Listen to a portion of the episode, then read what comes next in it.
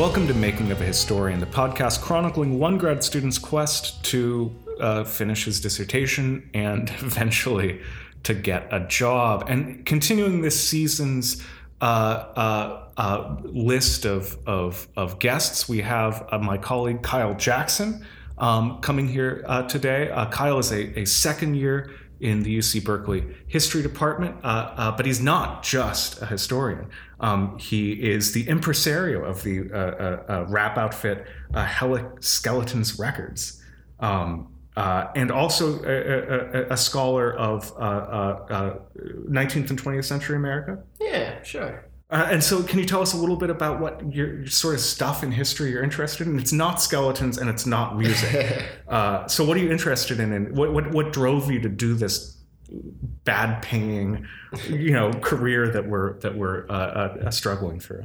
Right. Well, you know, I was living in Los Angeles. I went to UCLA for undergrad, and I was uh, working on trying to get into the music business in one way, shape, or form.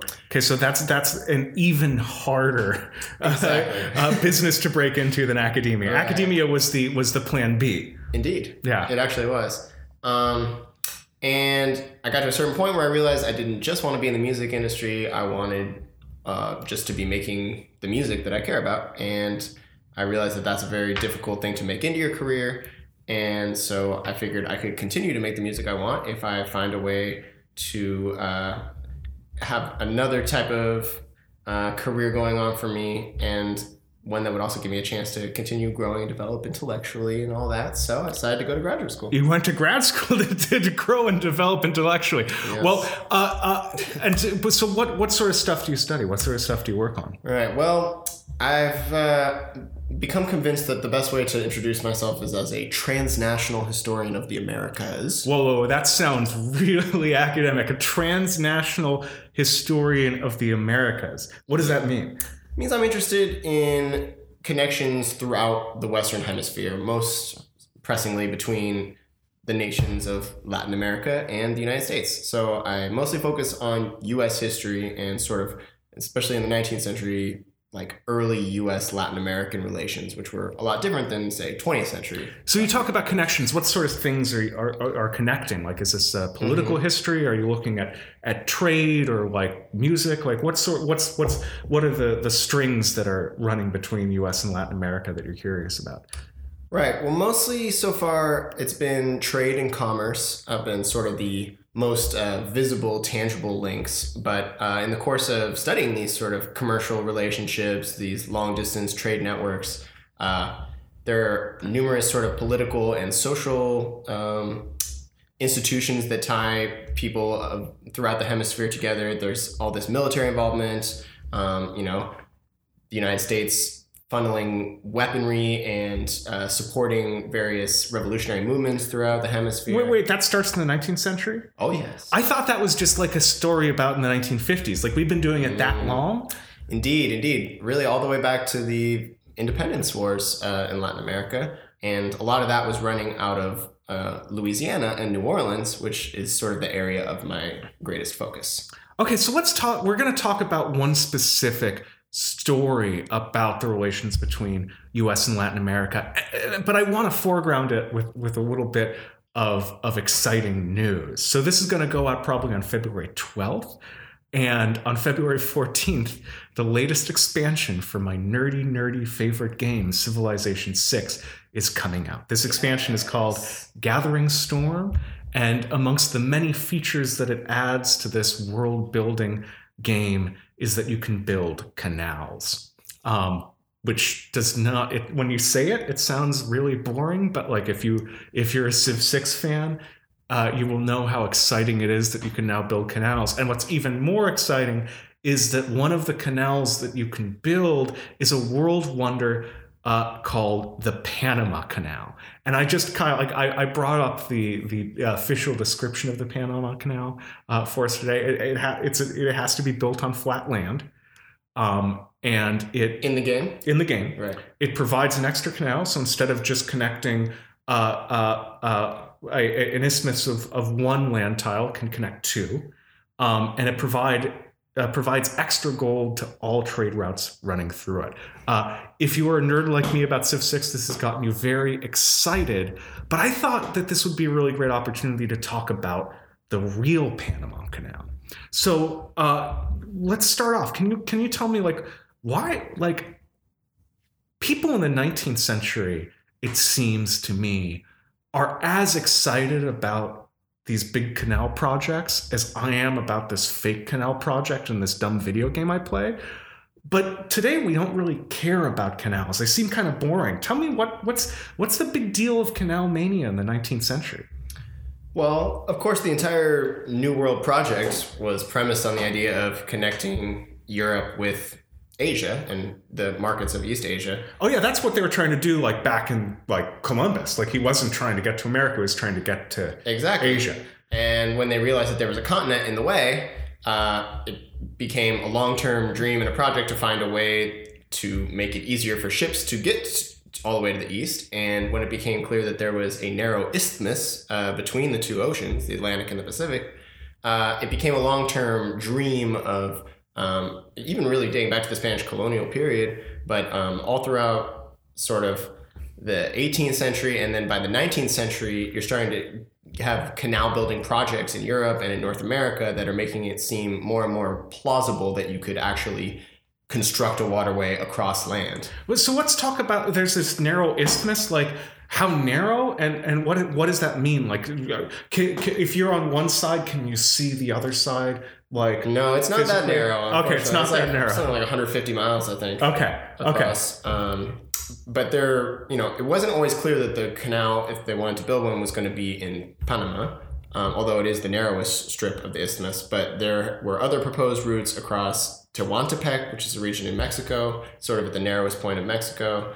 Um, there was thoughts that you could do it across Nicaragua because there's a gigantic lake that takes up about half of the country, so you'd only have to build half the canal. yeah Um, so there were all these different visions, plans. There's another one uh, proposed project at the Isthmus of Darien.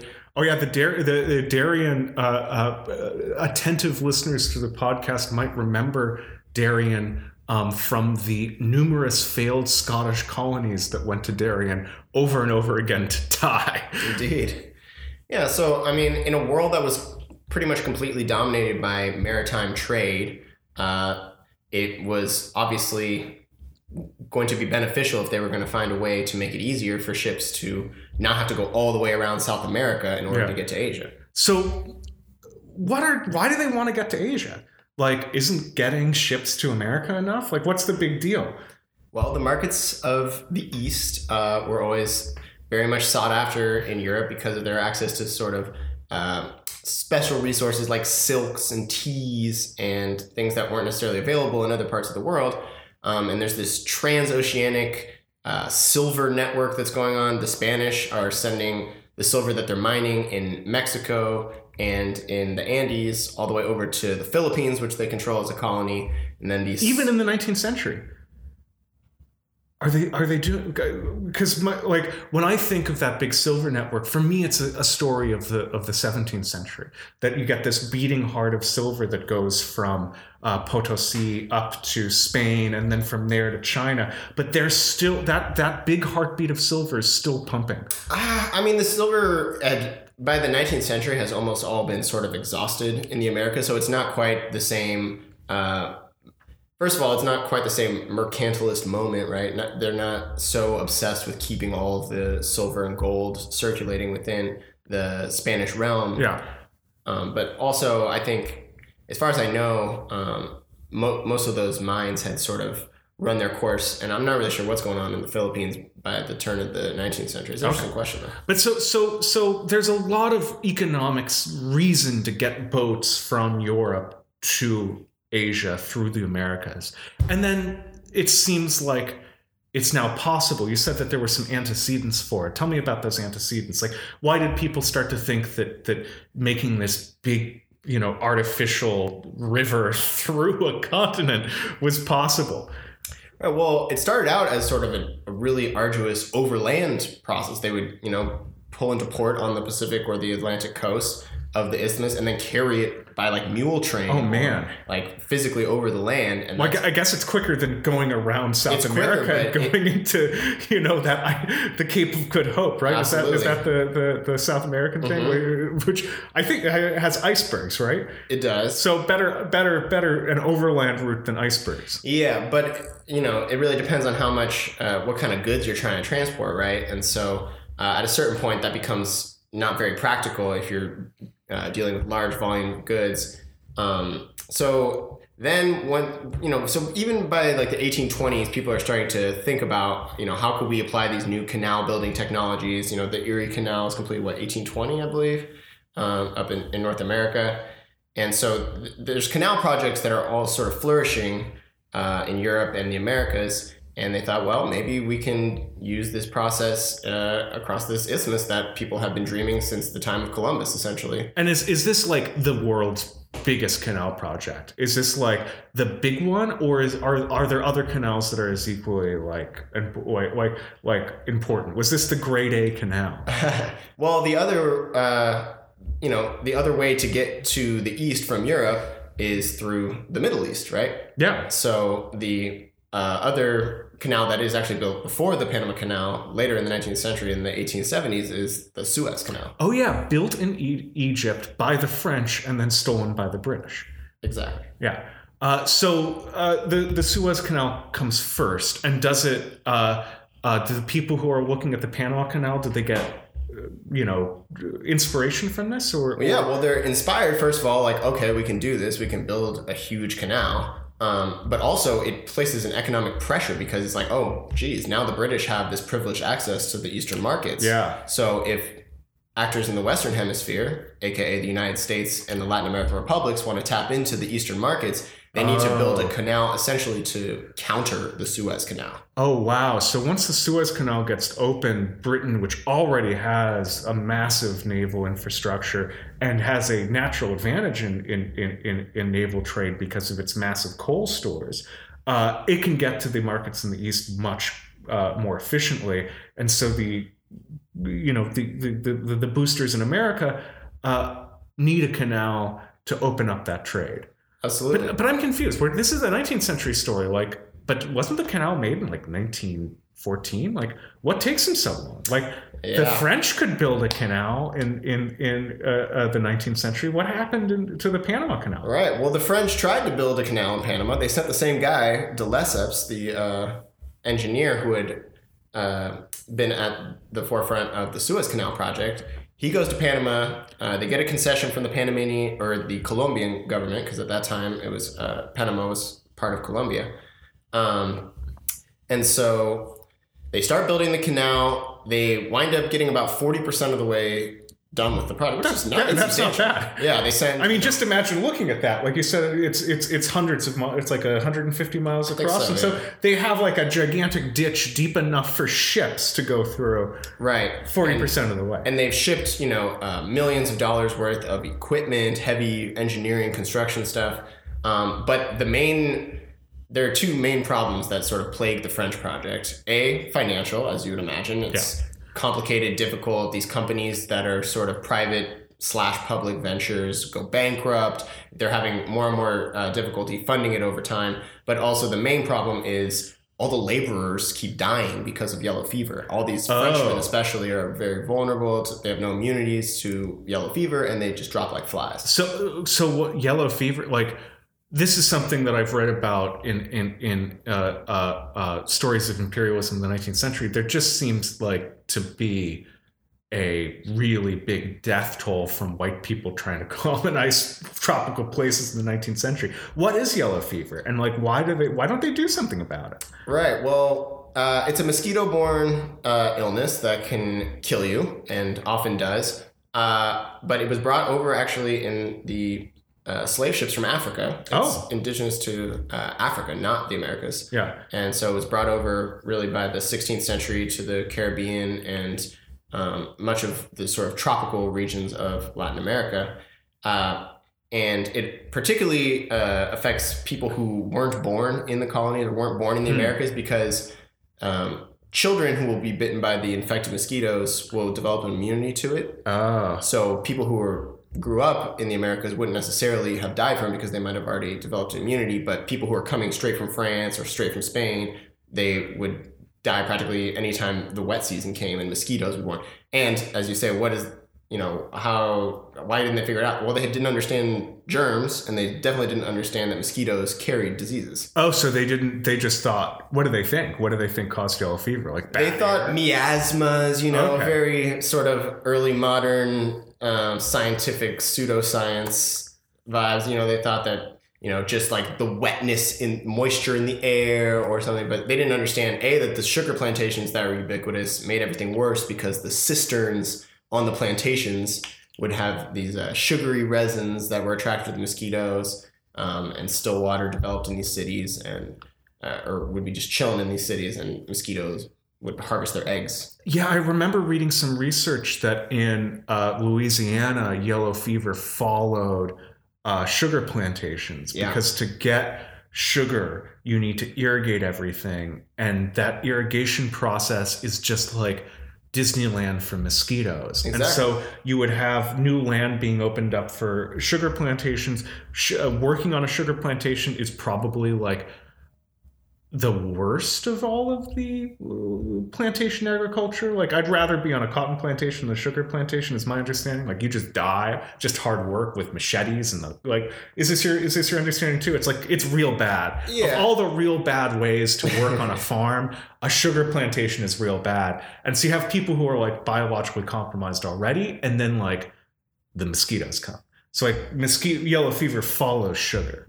Yeah to a certain extent yeah Okay, so you have a situation where you have this beautiful isthmus of land that they're starting to build a canal on. hmm Everybody dies. yes Then what happens? including the lead architect he dies of yellow fever?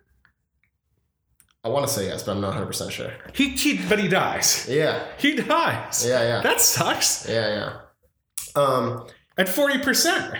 Yeah. And so the French um, essentially don't have the funds to continue the project. The engineer's gone. Uh, and they sort of basically abandon it, but they don't get rid of any of the equipment because it's too expensive to ship back across the ocean. They just leave it there. and so it's just basically hanging out in Panama uh, uncompleted for like about a decade or more. Uh, meanwhile, the people in the United States, businessmen, investors, and to a lesser extent, or actually, I guess to a greater extent, people in Congress, especially these advocates of the Gulf Coast, who imagine a sort of new uh, global commercial network. Um, what, what, what, and what are we talking about here? Is this is this pre-civil war, post-civil war? This is post Civil War. This is sort of the 1880s, 1890s. The uh, canal project really gets revived in the American imagination. They uh, have like a first sort of congress about planning for a canal in I think 1879, Mm. and then sort of the early 1880s. There's all these meetings, congressional hearings. They you know they set up a committee to investigate which route would be the best. So this is after Reconstruction, right? So Mhm. this is the, you, you have this moment where the South has been, uh, uh, you know, economically shat upon for a while, right? And so people are now trying to uh, uh, imagine what the economic basis of the South is going to be. Am, am, am I? I'm an outsider here. Like, is that is that correct? Yeah, no, absolutely. I and what they see is an answer is a big canal. Yeah, well, there's sort of the two routes that people in the South are thinking are our chance to get back and and be a major part of the American economy. We can either ramp up our industrialism and sort of match what's going on in the Northeast, and to a certain extent, a lot of places within the South do, you know, build more factories, get involved in sort of textile manufacturing because the South's like lifeblood at this time still is cotton. Yeah, I mean they make the cut. Like why it doesn't make sense to ship the cotton to Britain or to to to Poughkeepsie when you can just build it Absolutely. in. But then for uh, port cities, especially on the Gulf Coast, there the hope was that they could also tap into this um, burgeoning global trade that's starting to really uh, take off with the advent of steamships that are starting to proliferate and make much longer and much higher volume uh, trade possible. Oh yeah, because steamships are so much faster, and because they don't rely on wind, they can have much more regular routes, and they can go to much further places, which makes a place like New Orleans uh, open up to a very different uh, uh, face of the world. But before that, was New Orleans like mostly internal trade or just around the Caribbean? Well, it's an interesting question because they had always imagined themselves as we have the we're the gateway to the Americas. We have the best possibility to sort of tap into these Latin American markets, but they never really uh, do what it takes to tap into them properly. They want it to be the Miami of the of the 19th century. exactly. Yeah. Um, and one of the main reasons to bring it back to yellow fever is because there's this quarantine system starting in the 1870s because of yellow fever. Because New Orleans, as part of the Gulf of Mexico, has a lot of, and as a relatively swampy place, has a lot of yellow fever problems. You know, that's actually kind of my naive imagination of New Orleans is just swampy and like vaguely malarial. And so people who who's doing the quarantine? Is it, it does New Orleans uh, uh, do the quarantine itself, or is it like the federal government that goes, you guys, you, you, you swampy folks, you ha- you can't you can't do any, you, you, you got to stay there. From what I understand, it was essentially a self-imposed quarantine. Okay. And so that's limiting its uh, its growth, and is, is it limiting the dreams of the canal in the 1880s as well? Uh, well, certainly it's limiting New Orleans' ability to develop regular uh, international trade because for basically six months of the year, it's closed for business. Oh, So ships coming from Cuba, coming from Brazil, can't stop in New Orleans because the fear is that then they'll be infected with yellow fever. I bet it didn't work. The quarantine, they did it. Uh, it worked in terms of it stymied New Orleans' trade ambitions for decades. but did it work in preventing yellow fever? no, no, they had really bad uh, outbreaks of it multiple times. So Because the- they didn't understand that it was the mosquitoes. That Yeah. They thought maybe it was coming in, you know. they thought it was the ships, and instead it was the sugar plantations. Indeed. So at this point in the story, I feel like the the canal is never going to get built. What happens to make it uh, start to become a reality? Right. So there's all these American senators and congressmen, most uh, famously John Tyler Morgan, who's from a different uh, Gulf port there in Mobile, Alabama, uh, start really uh, putting pressure on the United States Congress to actually back one of these plans.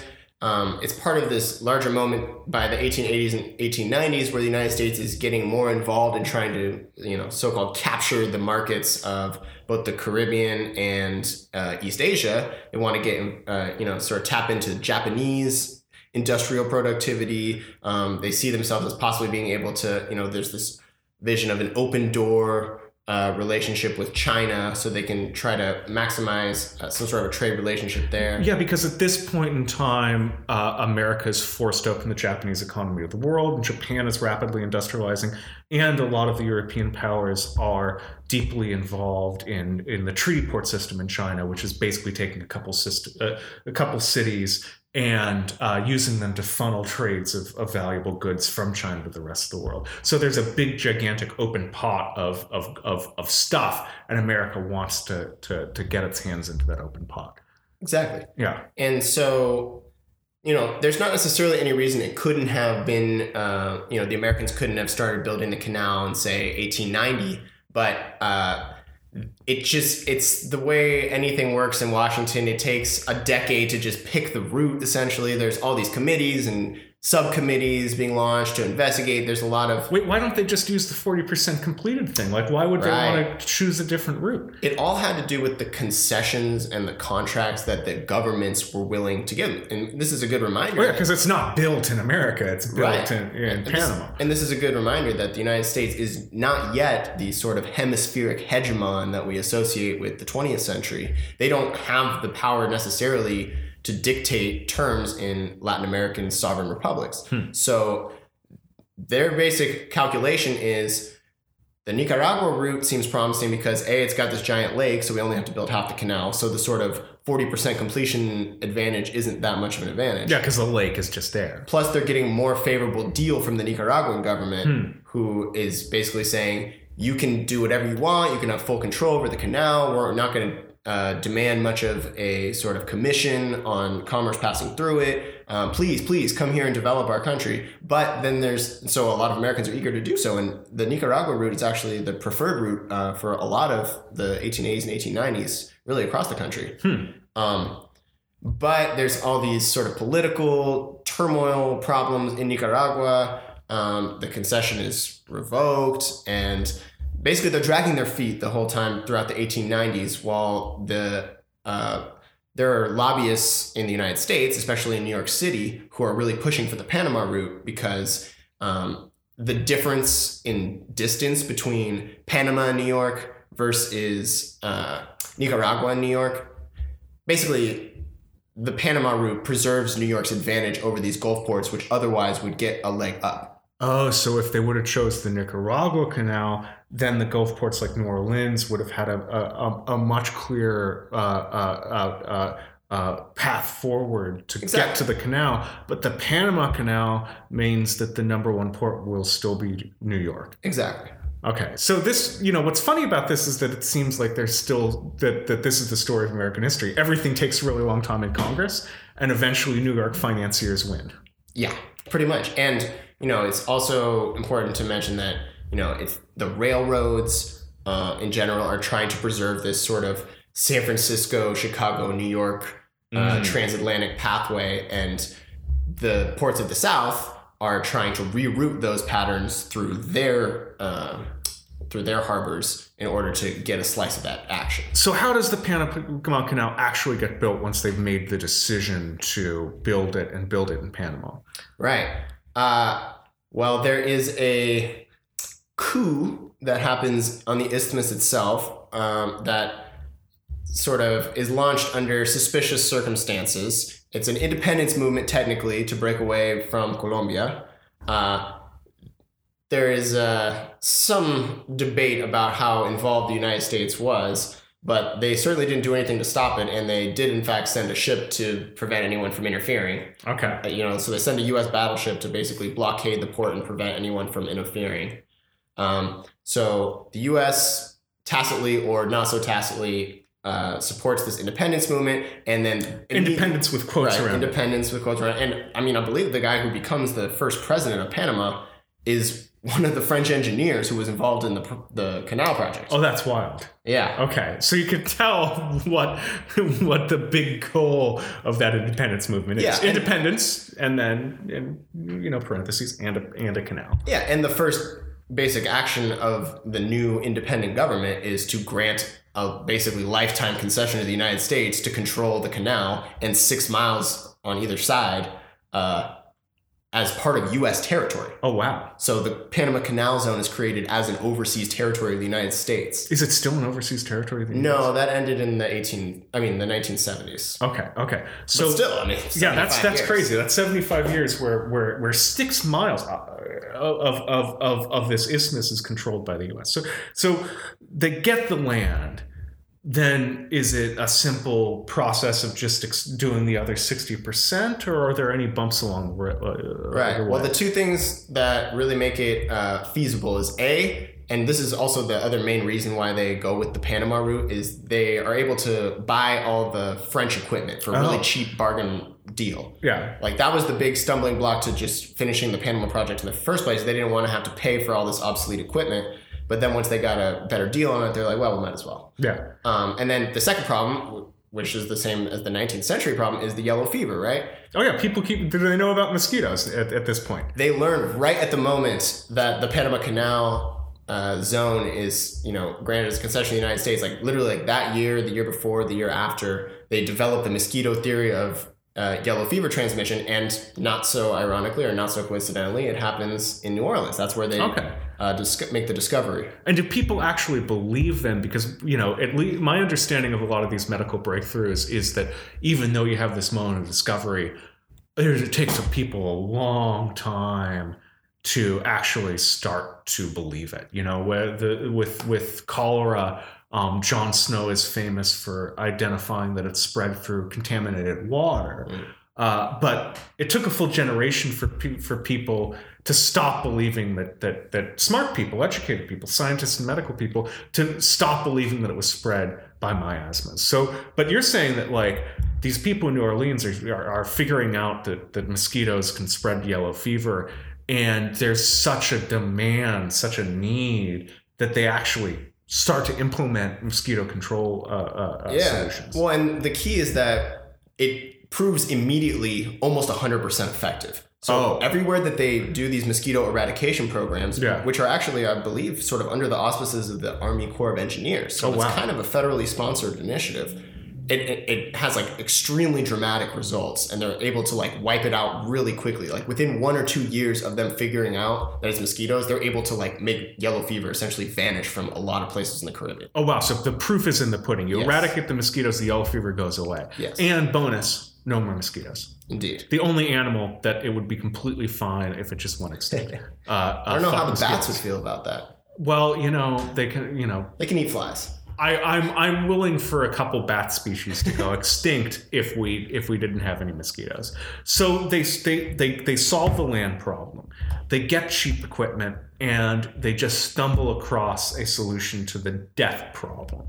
And then is it just a like how long does it take after that happens to get this canal actually opened up? It takes 11 years from 11 the time years? the United States is uh, formally granted the concession. So they start construction or restart construction in 1903, and the canal is finally open for business in 1914. Wow, that makes me feel better about doing stuff in my games in Civilization 6 because it takes a long time to build wonders. Yeah, it's So- like equivalent to like 25 turns. yeah, it's like 20 which is which is about the same uh, how long it will take to build the Panama Canal in the game. So it takes 11 years. Now, let's talk about how this affects uh, uh, uh, uh, the South of, uh, in America. So part of the story that you've been telling me is that one of the reasons why people want to open up the Panama Canal uh, or some sort of canal is that it will help the South reorient its economy.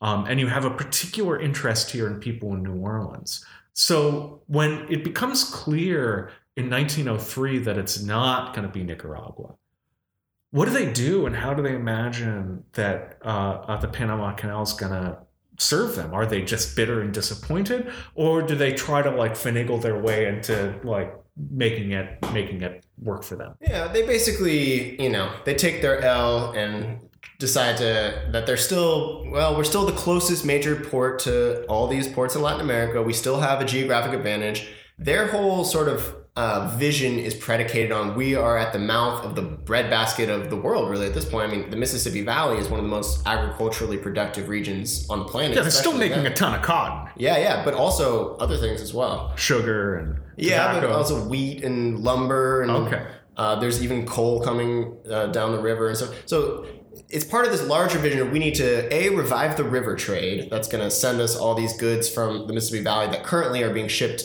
uh, via or- railroad. via railroad Yeah. through Chicago. Basically, St. Louis and Chicago are eating New Orleans' lunch. Yeah. And New Orleans is like, no, we need to get everything flowing back to the river. Turns out that wasn't a very realistic idea because railroads are a lot easier to use than a winding river. Yeah, they, and they don't flood. exactly. You don't have snacks. You don't. You know. You don't need. You. You know. Uh, locomotive engineer is a, is a skilled trade, but a, a, a person plying a steamship on the Mississippi is, you know, more of more an artist than a scientist. Absolutely. So their hope is all right, well, we still have this sort of geographic advantage. We're at the mouth of the river, we're at the top of the Gulf of Mexico. Um, and the hope is that when the canal opens, all of the sort of through traffic, all these steamships that are going to be crossing the oceans will have to stop somewhere. Yeah. And we want that place to be New Orleans. And New yellow now without mosquitoes. now without yellow fever, Yeah. exactly.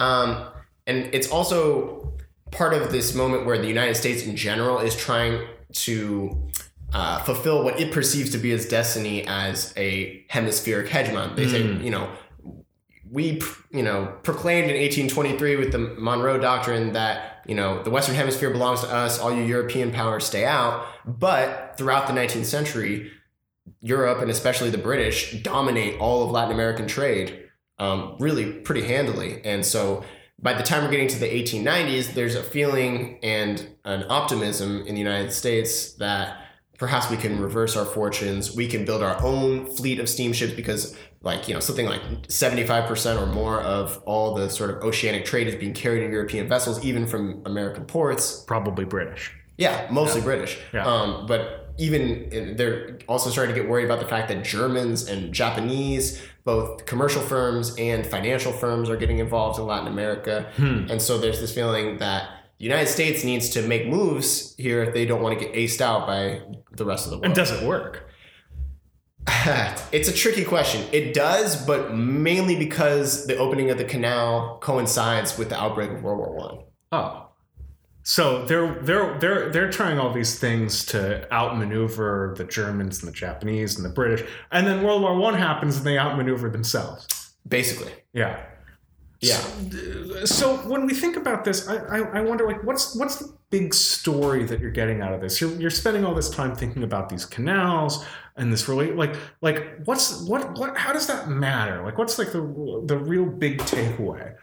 Yeah, I mean, it's obviously what I'm still trying to figure out because Yeah. hopefully it will in some way uh, relate to an eventual dissertation.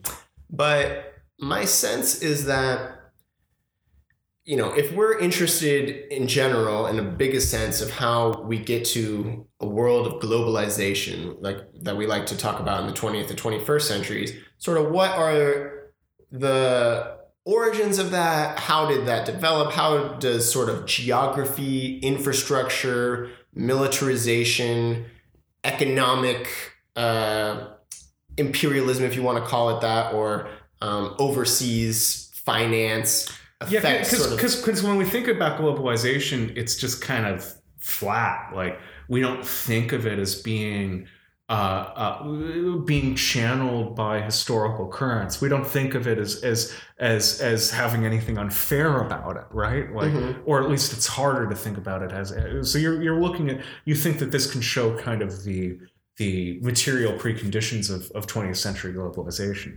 Yeah, hopefully, maybe. Um, I think also I'm just sort of interested in, you know, the U.S.'s influence around the world and sort of a the lack of influence or perceived lack of influence in the 19th century. Sort of how that situation begins to change, how they sort of displace Great Britain from its global empire, and you know how you wind up with the United States as a superpower by the mid 20th century. It doesn't just happen overnight because of two world wars those are the big ones. Yeah. But there's a lot of other factors and a lot of sort of long-standing relationships that sort of lead to that that that I'm sort of interested in, um, and sort of considering the longer history of what some historians call imperialism. Well, for me, one of the cool things about this story that you've told me um, is that it brings in so many non-human actors in a really clear way.